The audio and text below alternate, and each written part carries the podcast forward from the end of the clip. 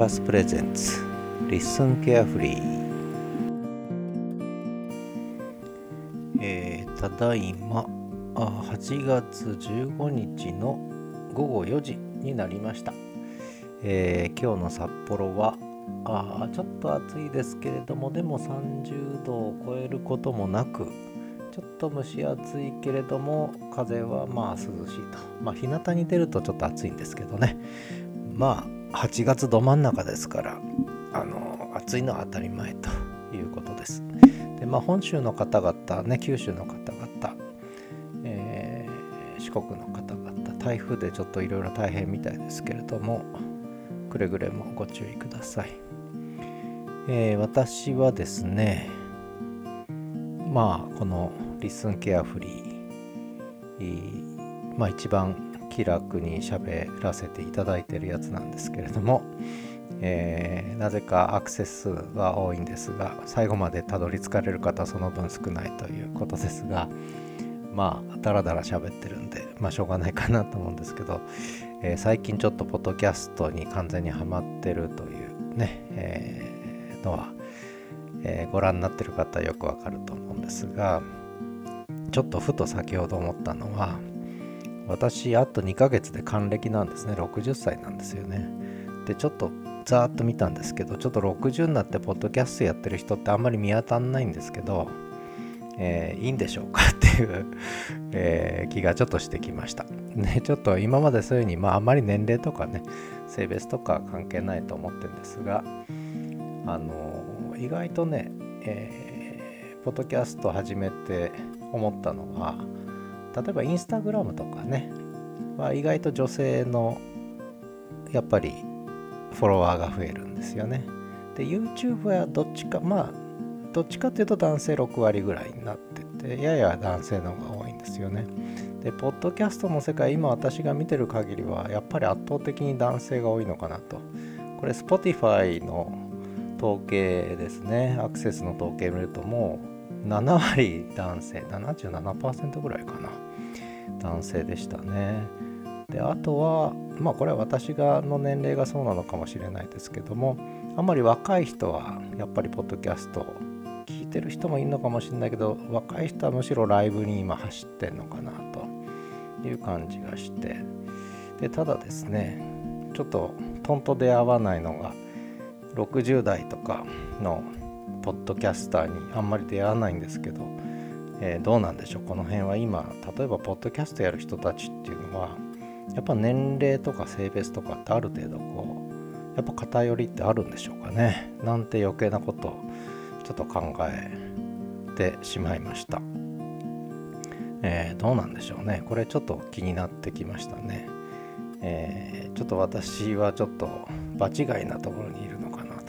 かそんなことまで思い始めちゃいました。でそれでちょっと思い出したのが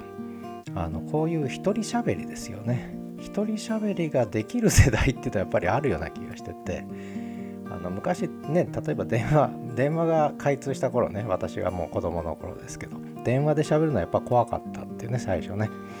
えー、あるいはスマホでテレビ電話できるようになった時もなんとなくテレビ電話最初するのは気恥ずかしいとかねそういう感覚あるじゃないですか。でちょっとそれを思い出したのがコロナの時にもう2年半前ですね。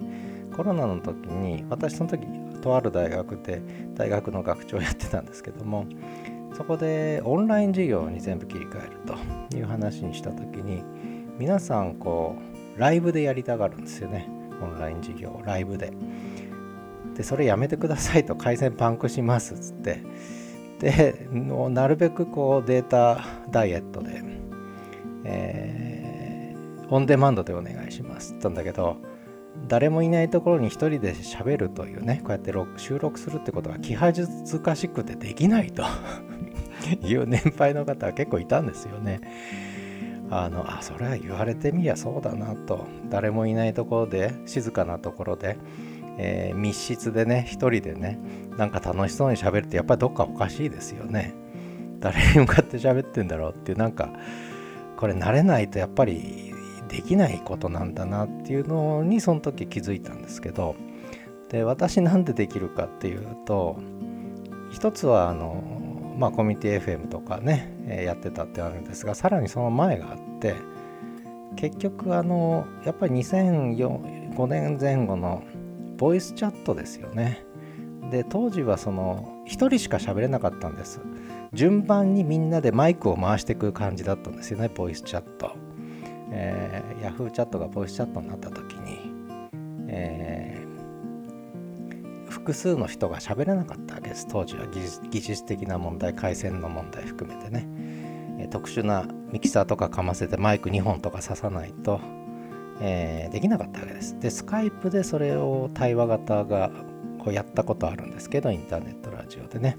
それは手間暇がかかったわけです。今みたいに手軽にもう5人でも10人でもできますよっていうことはできなかったんです。音声もかぶっちゃうしもう聞き取れなくなっちゃう。でそれができるようになったのは本当に最近の話で。で、え、昔のボイスチャット思い出しました。あの、昔はだからある人が喋ってずっとマイク離さない人いるのね。カラオケと一緒ですよね。でそれで、まあ、ある程度喋ったらマイクでみんな文字で打つわけです。文字はライブで打つわけですね。もうそろそろいいだろうみたいな感じで。でだんだんだんだんもう打つのもやめちゃう人も出てくるとかね。ででそれで誰も文字打たなくなってきたのに気づいてそのボイスを持ってた人が次の人に回すわけですけどね。でちょっと思い出したのがその、えー、これ言っちゃっていいよね、えー、ヤフーチャットでくしゃくしゃぽいっていうくしゃくしゃぽい部屋ってなんてね。誰か関係者いたりして。クシャポイ部屋って呼ばれてたんですけど、えー、それは何かっていうと要するにマイクをちゃんと次に振らないからだからくしゃくしゃっぽいというのを合言葉に振ると。ね、えー、でくしゃくしゃっぽい部屋っつってねいうのができて。でそれはもうだくしゃくしゃっぽいって言って次のボイスの人に回すみたいな。それカラオケでマイク回すみたいなね、えー、で誰にくしゃくしゃっぽいするかはその喋ってる人は決めてみたいな。えー、誰々さんにくしゃくしゃっぽいとか言ってやってたのが 2005、6年頃ですね。まあ、アホみたいな話ですけど、で、その時はもう完全にボイスチャットハマるわけ。で、そうするとそこで結局聞いてる人がいるから、だけど部屋には1人しかいないその場にはね。でもオンライン上で向こうに聞いてる人がいるっていう想定があるから、喋れるわけ、一人語りができるわけですよね。まあ、あと私大学教員やってたんで授業とかでね学生寝てても聞いてなくても一人語りができるっていうのもあるんですけれどもまあそういうただそういうことがやれてた先生もオンラインでマイクに向かっては気恥ずかしくてできないっていうふうにまあコロナの時にね、まあ、言われたのであまあそりゃそうだなとこれは慣れがあるよなと、うん、普通やり始めないよな。ということで最初の話に戻って60代でポッドキャストやってる人っているんですかねっていうね。そういうこう素朴な疑問が湧いてしまった終戦記念日8月15日の、えー、午後でした。そんなわけで、えー、リスンケアフリーね、えー、本当に適当なこと喋ってますけれども、えー、もうちょっとだけ喋ろうかな。あのまあ私ちょっとね、えー、まあいくつか番組をやってまして、で、おそらく聞いてらっしゃる方は、また同じ声が出てきたという ね、えー、思ってる人もいるかと思うんですが、これはあのわざとやってるわけじゃなくて、わざとやってるわけじゃなくてっていうのも変な言い方ですけど、あの、まあそれなりの考えがあってやってるんですが、やっぱりこう、なんでしょうね。まあ個人的な都合もあるんですよね。こういう内容でやっぱりちょっと突き詰めたいと。でこれはやっぱこういう内容でこうやりたいっていうね、えー、いうのがあって。まあそれがこう内側からこう湧いてくるもんだから。でもしねもしねって変な話ですけど。一本の番組でこれやったらもうぐちゃぐちゃになっちゃうんですよね。私の中でもぐちゃぐちゃになりますし聞いてる人もぐちゃぐちゃになっちゃうだろうと思っててそのための仕切り分けということでまあ LISTEN さんのね、えー、懐深い太っ腹のところをちょっと利用させてもらってちょっと複数番組をねやらせていただいてるということなんですよね。でまあいろいろ語ってますけど実はまだこう語りたいことの1000分の1も1万分の1も語れてないというねことで、えー、語りたいことが結構たくさんあってね。まあ聞く方はいい迷惑かもしれないですけどただオンデマンドのいいところはくしゃくしゃっぽいじゃないですけども あの聞いてなくていいわけですよね、えー、もうそこで止めちゃえばいいという。で 次から番組聞かなきゃいいっていうね。やっぱこれもオンデマンド文化の。でライブだとやっぱりそこから退出するとなんか空気悪くなるじゃないですか。で次入りにくいとか。だからライブの場合付き合わざるを得ないっていうね。なんかあるじゃないですかそういうのがね。でポッドキャストのオンデマンドだとそういうのがないからこれもいいと思うんですよねとてもね。精神衛生上とてもよろしい。でライブっていうのはやっぱり拘束されるようになってくるんです時間にも縛られるし縛られるし人にも縛られる。最近あの人来てないよねって最近ライブやってるのに来てくれないよねとかね。なんかそんな話になってくる。いわゆる人間社会のね。こうちょっとドロドロした部分が出てくる。これは昔チャット部屋とかね、えー、文字チャットの部屋もそうだしライねボイスチャットの部屋もそうだし映像チャットの部屋もそうだしそれなりにいっぱい体験してきた身としてはねやっぱりそういうのが出てくるんですよライブっていうのは。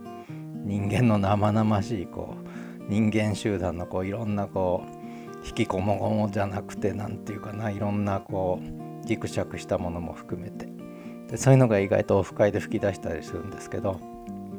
まあ、その点ポッドキャストはね、えー、その辺はそうなりにくいんじゃないですかね。やっぱりね。あのライブでそんなドロドロとあんまり四六時中時間空時間を共有するわけじゃないのでね。まあそんなことで取り留めのない話をしてしまいました。えー、それでは皆さん台風お気をつけて、えー、北海道はだいぶ秋らしくなってきました、えー、それでは